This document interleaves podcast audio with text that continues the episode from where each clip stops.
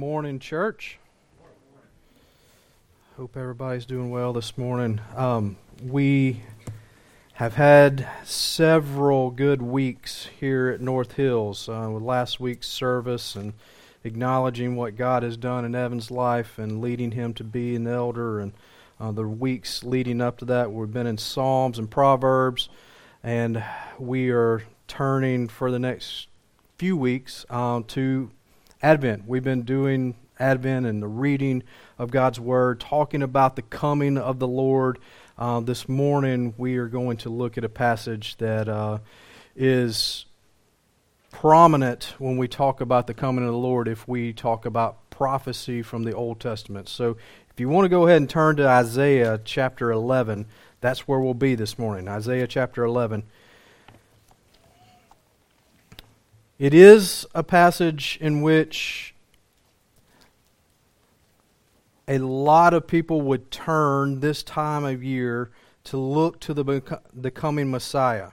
It's a passage in, that we um, would readily read if you had an Advent calendar or if you had a reading this time of year. It, it's something that a lot of uh, people would use at this time of year to look to the coming Messiah. And so this morning we're not going to read something that uh, you probably have never heard, uh, although it's it's it's cool. Okay, uh, you're you're going to find it maybe a little weird and at a place, but um, if you would let us read one through ten of chapter eleven in the book of Isaiah. There shall come forth a shoot from the stump of Jesse, and a branch from his roots shall bear fruit and the Spirit of the Lord shall rest upon him the Spirit of wisdom and understanding, the Spirit of counsel and might, the Spirit of knowledge and the fear of the Lord. And his delight shall be in the fear of the Lord. He shall not judge by what his eyes see, or decide disputes by what his ears hear. But with righteousness he shall judge the poor, and decide with equity for the meek of the earth. He shall strike the earth with the rod of his mouth, and with the breath of his lips he shall kill the wicked. Righteousness shall be the belt of his waist, and faithfulness the belt of his loins. Verse 6 The wolf shall dwell with the lamb, and the leopard shall lie down with the young goat, and the calf and the lion and the fattened calf together, and a little child shall lead them. A cow and the bear shall graze, their young shall lie down together, and the lion shall eat straw like the ox.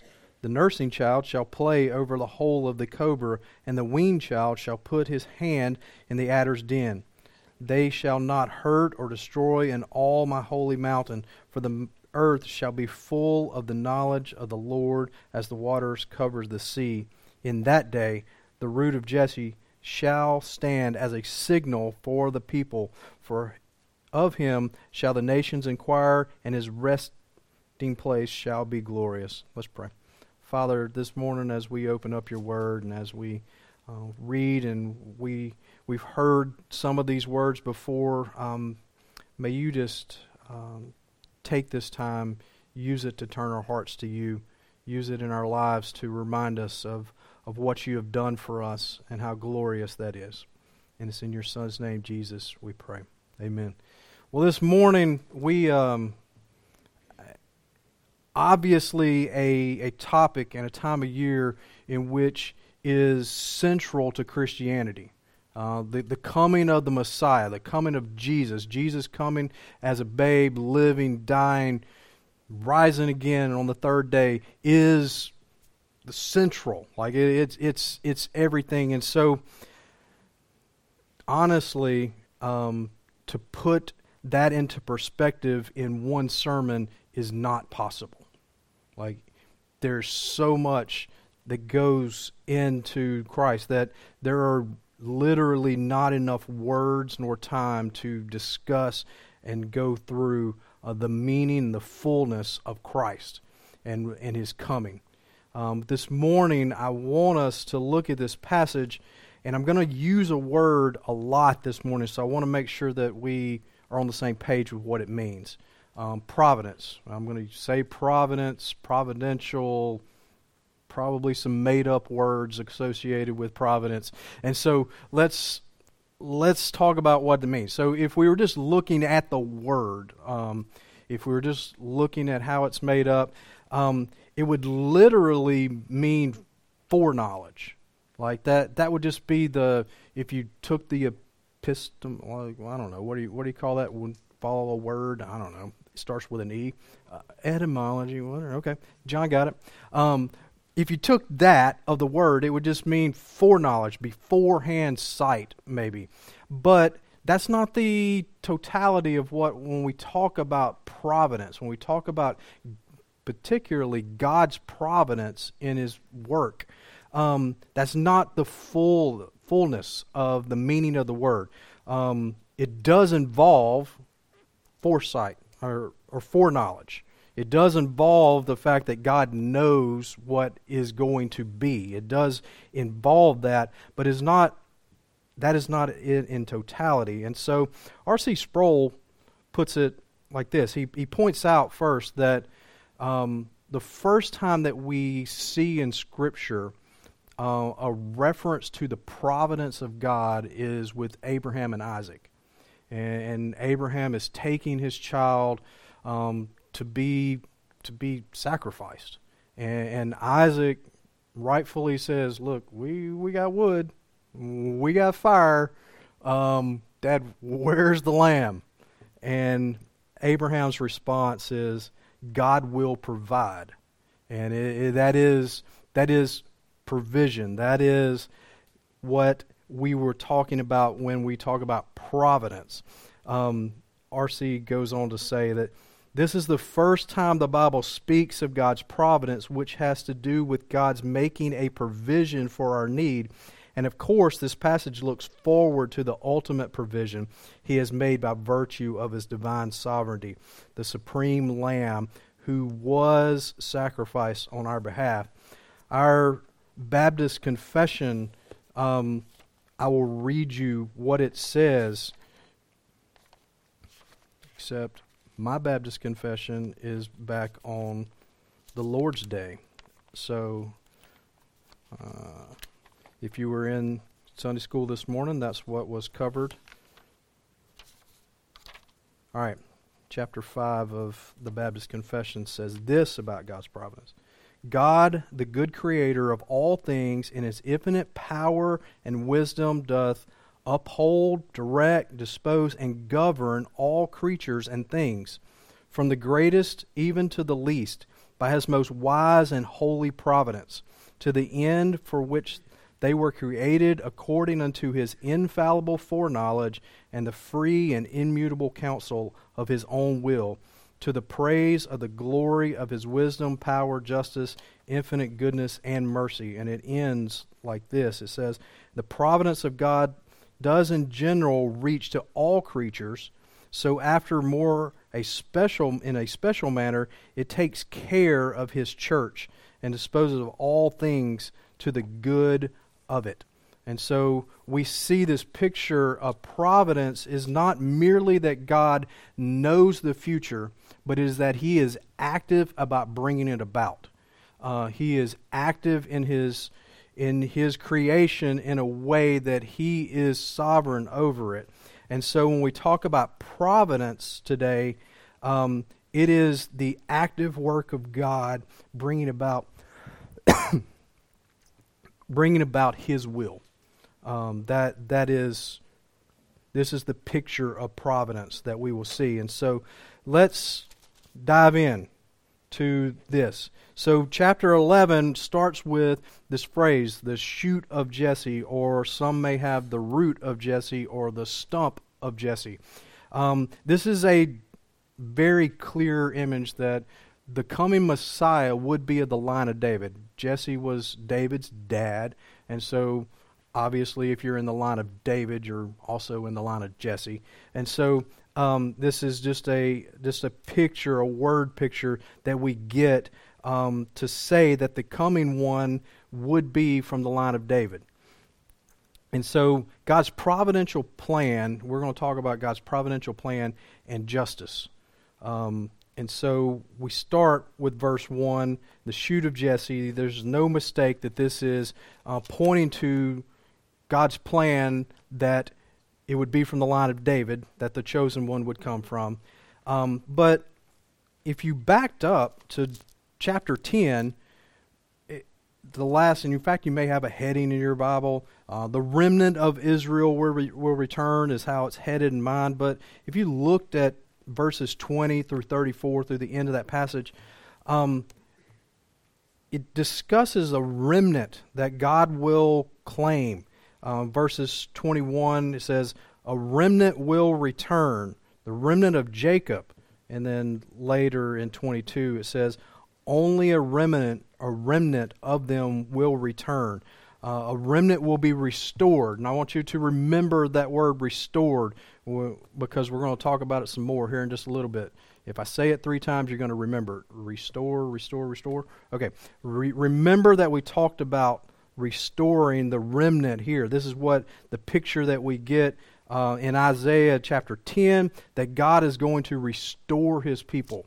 Um, and so we're going to get back to that in just a minute. But God's providence is on full display. It has been his plan, the entire creation, uh, to bring about the happenings here. And so we see that God um, has brought his people to the place where there's going to only be the remnant. There, there's only going to be the ones in which he is bringing out, the ones that he is restoring. There is no doubt in his hand.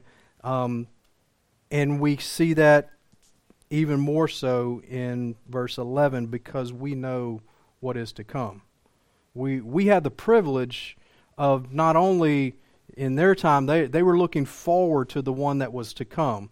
We, we have the, the privilege, the opportunity to, to look back on his coming and understand there shall come forth a shoot from the stump of Jesse. We know that to be Christ. We know that is to be Jesus. That's been God's providential plan from the beginning. He has brought it about that Christ would come. Why? What was going on? Why why is Christ here? Why is Christ coming? It says in verse 4 He shall judge with righteousness. And if we just sat there for a moment, if we just realized what was being said just for a few seconds, um, it probably should terrify us all.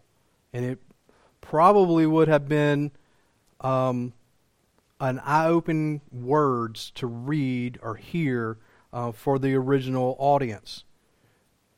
Because what they had been judged by was the letter of the law. They, they had this set of rules. And they, they checked them off. And it was not a heart issue for them as much as just the good and the bad list, the do's and the don'ts. The Lord has come and He set them straight. He said it's always been about the heart of the law.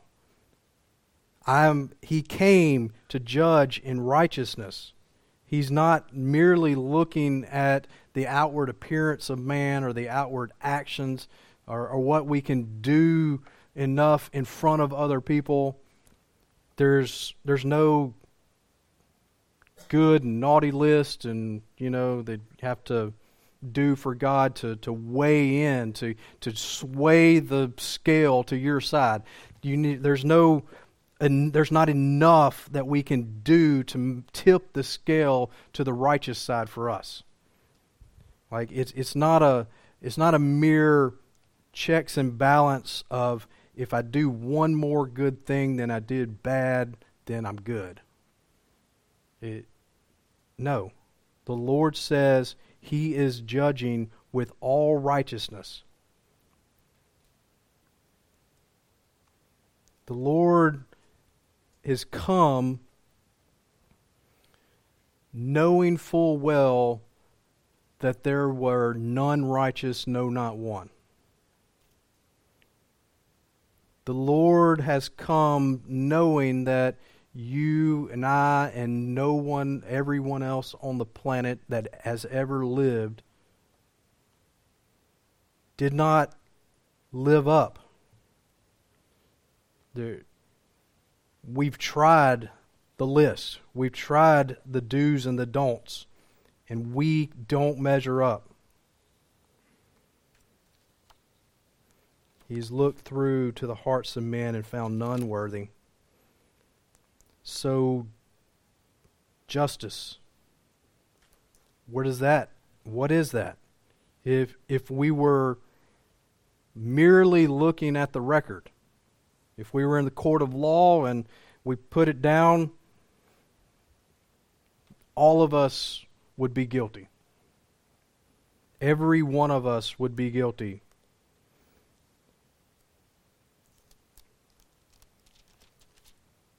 The Lord is to judge not with his eyes, not with what he just hears. We can't talk our way out of it.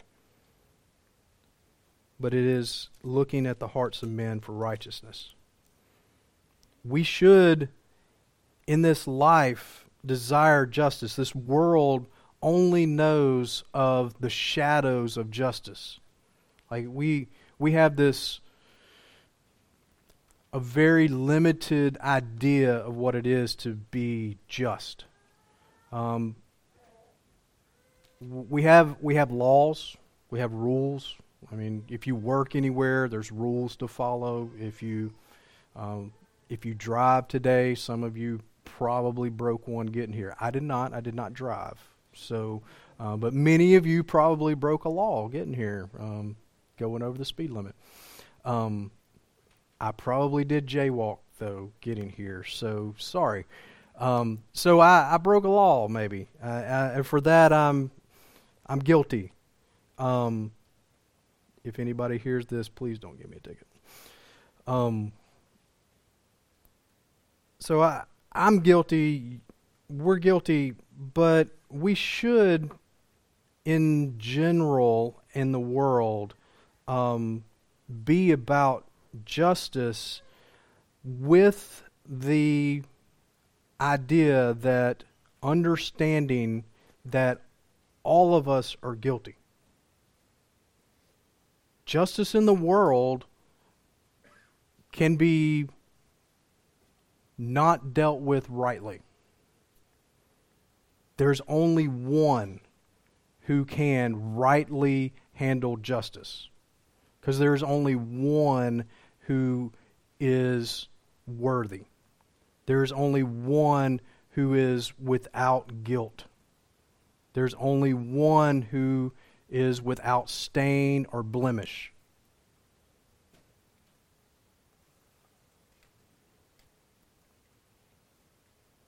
Ultimately, it is one truly unjust act on our Savior that God has providentially provided a way for us to bypass justice and be justified through what we do not deserve.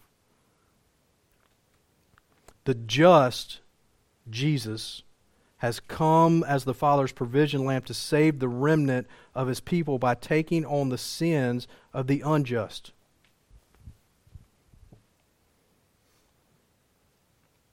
And giving faith to them. So justice is only found in Christ.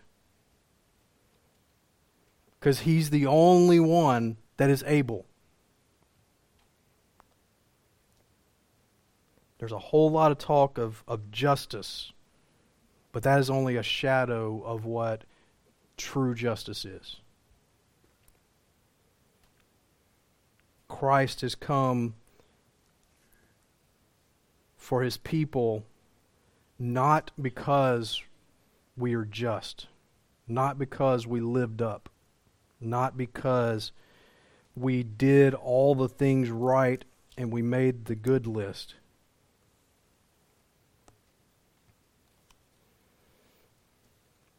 God's providential plan includes God's providential peace.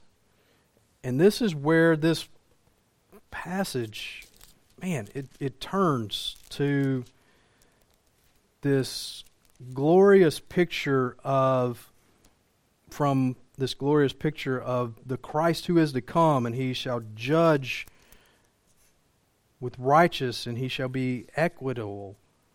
Um, he shall have the belt of righteousness and faithfulness to a word picture that's just crazy. Verses 6 through 9 The wolf shall dwell with the lamb, and the leopard shall lie down with the young goat, and the calf and the lion and the fattened calf together. So we start seeing all these animals pictures. You know, these, these animals that would not normally be together, that would not normally dwell together, and doing things that are not normal to what they are. So, like, we get down a little bit further, and the, the lion is eating straw like the ox, and the cow and the bear grazing together. So, it, it's just out of the norm. Like, this is unnatural in our sense. Like, this is not how nature is working. Because Christ has come to restore a relationship.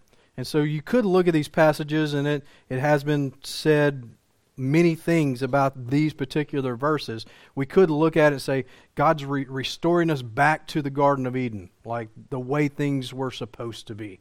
Um, and it would make sense, some of that. I mean, the, this is, except for there were no babies in the Garden of Eden. So maybe not. Um, maybe this is talking of a millennial reign in the future where, where everything is going forward to God's goodness and God's peace. And, and maybe, maybe that's what that is too. However, it doesn't really matter what the future is or the past or what is being said because the word picture is the same in all of those cases and it it is talking about God restoring the relationship of his people and how things were supposed to be. The wolf and the lamb should lie down together. The world was at peace and the world will be at peace only through Christ.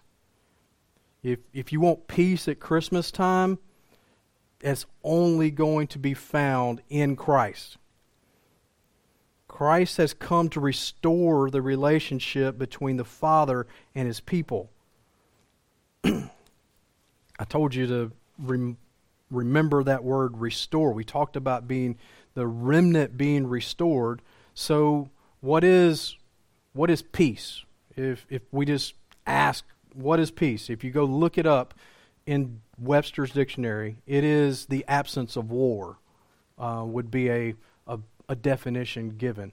But in Scripture, the definition of peace or shalom um, is a much fuller word. It's a much bigger thing. In fact, shalom would probably conjure up images of um, completeness and tranquility and the idea that it's being restored to that.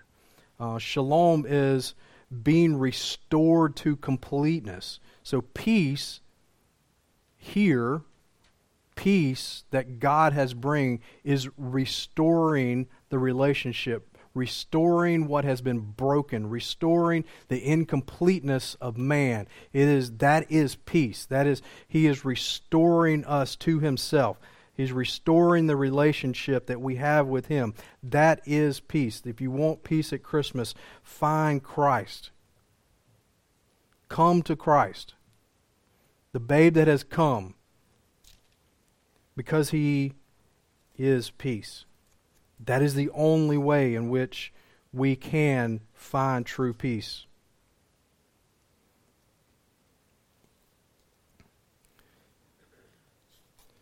believers may bring in the thought that, well, if I follow Christ, there will be no fear. And if, if we just read verses 6 through 9 and we said, this is what I get when I come to Christ. This this, is this is going to be my life now when I when I come to Jesus. Like I can go and put my hand over the cobra's hole and not not have to worry. I I can stick my hand in any hole and catch a catfish and not have to worry about it getting bitten off.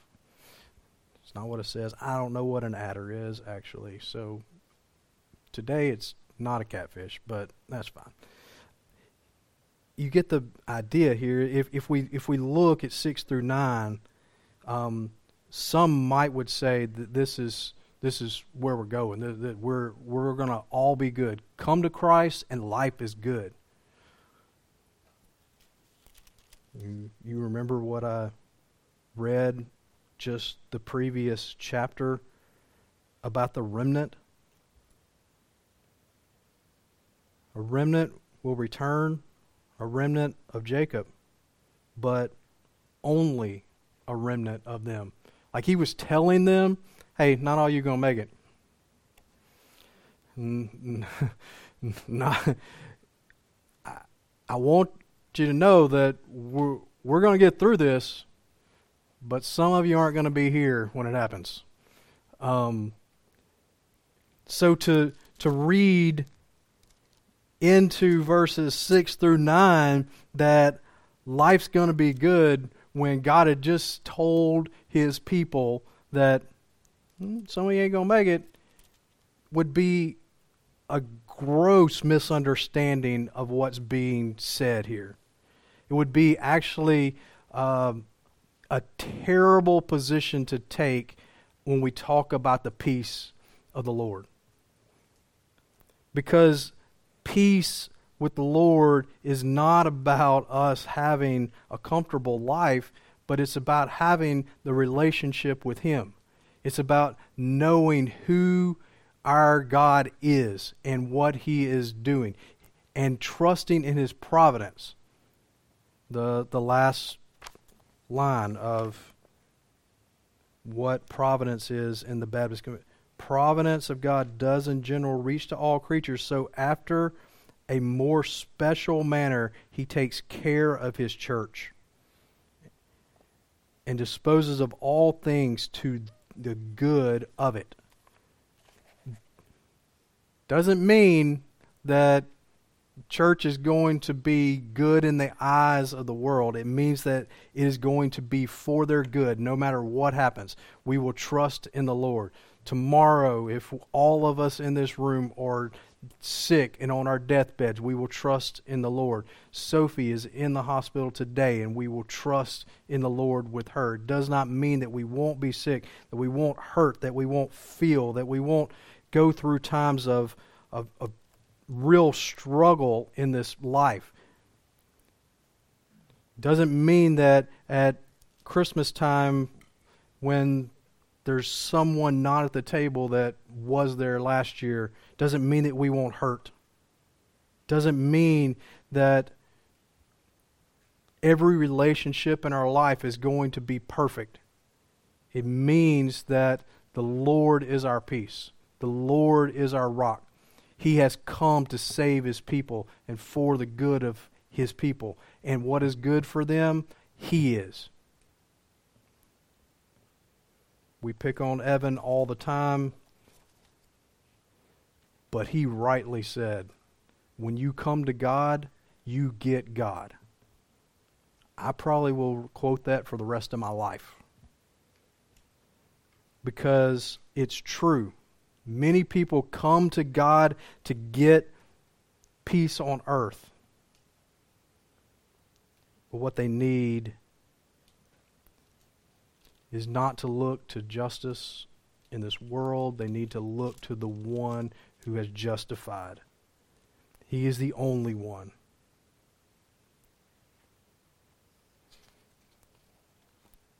And lastly, with all that in mind, God's providential rest. Verse 10 In that day, the root of Jesse shall stand as a signal for all the peoples. Of him shall the nations inquire, and his resting place shall be glorious. this signal pole, this this signal for the people. is a flagpole, a rally, a rallying point. It's the place that you can look to in the distance and know you are going to find your people when you get there. The Lord is the signal for all peoples. All nations will inquire. It is His resting, it is only in Him. The Lord has come, a babe in the manger, not to stay in a manger, but to live, die, rise again, and do what you and I could not. Being justified and at peace was not the ultimate. It's being with God and ultimately being His, his forever and finding a rest that only comes when our fear of the Lord leads us to the knowledge of Jesus, who brings the restorative peace, restoring us to the completeness, so that there is no other place for us to rest but in Him.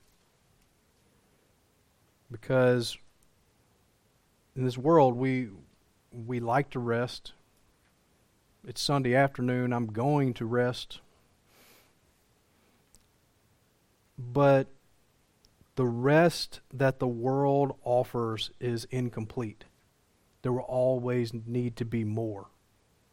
Just like all the things of the world. There, there's going to, you, you can't get enough of it.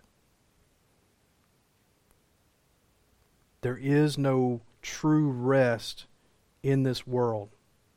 It is only in Christ. He is the signal flag. He, he is the rallying point. Christ has come, died, buried, and rose again in full view of the world. So we can point to him and say, look, this is our rest. This is the one we are going to. This is who we are about. This is who we found our peace in. No matter what this world brings, He is our rest. He is our peace. He has the plan and the providential sovereignty to be able to bring it about. This Christmas, um, remember who has come God Himself in the form of a babe. Remember God's providence, His active work in bringing all of that to be. His active work in bringing justice peace not because we deserve justice and peace, but because he is gracious and shows mercy to his people. This Christmas, rest in him and point others to the signal flag that is Christ, who is the only place for real peace. Father, this morning, text is simple. It says you are coming. And looking back, we, we know we know the facts. We, we've read them. But Father, I, I pray that in the middle of all the things that are going on towards the end of our calendar year, that you will turn us to you, that you will assure us of your providential plan and your, and your peace and your rest.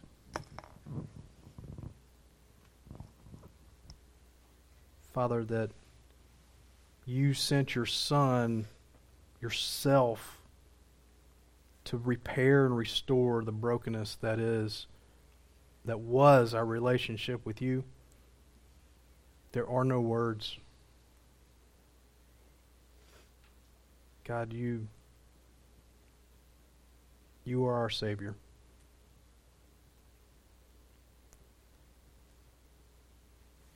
And though you will find none of us righteous, we we bow before you. Praise you as our God. Praise you that your Son has made a way. God, may that be what we look to, rest in, and point others to this Christmas season. It's in your Son's name, Jesus, we pray. Amen.